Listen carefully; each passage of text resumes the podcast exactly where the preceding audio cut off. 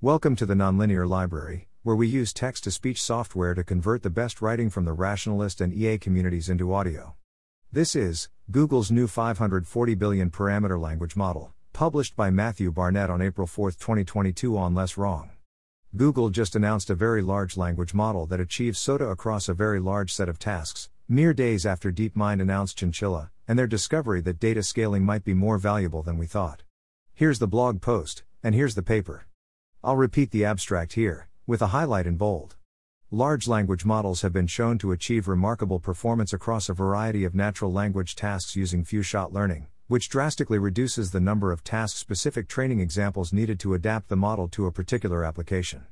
To further our understanding of the impact of scale on few shot learning, we trained a 540 billion parameter, densely activated, transformer language model, which we call Pathways Language Model, PaLM. We trained PaLM on 6144 TPU v4 chips using Pathways, a new ML system which enables highly efficient training across multiple TPU pods.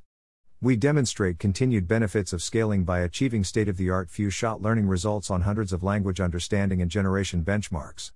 On a number of these tasks, PaLM 540B achieves breakthrough performance, outperforming the fine tuned state of the art on a suite of multi step reasoning tasks, and outperforming average human performance on the recently released Big Bench benchmark. A significant number of Big Bench tasks showed discontinuous improvements from model scale, meaning that performance steeply increased as we scaled to our largest model.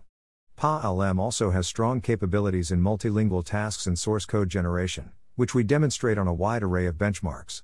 We additionally provide a comprehensive analysis on bias and toxicity, and study the extent of training data memorization with respect to model scale. Finally, we discuss the ethical considerations related to large language models and discuss potential mitigation strategies. Thanks for listening. To help us out with the Nonlinear Library or to learn more, please visit nonlinear.org.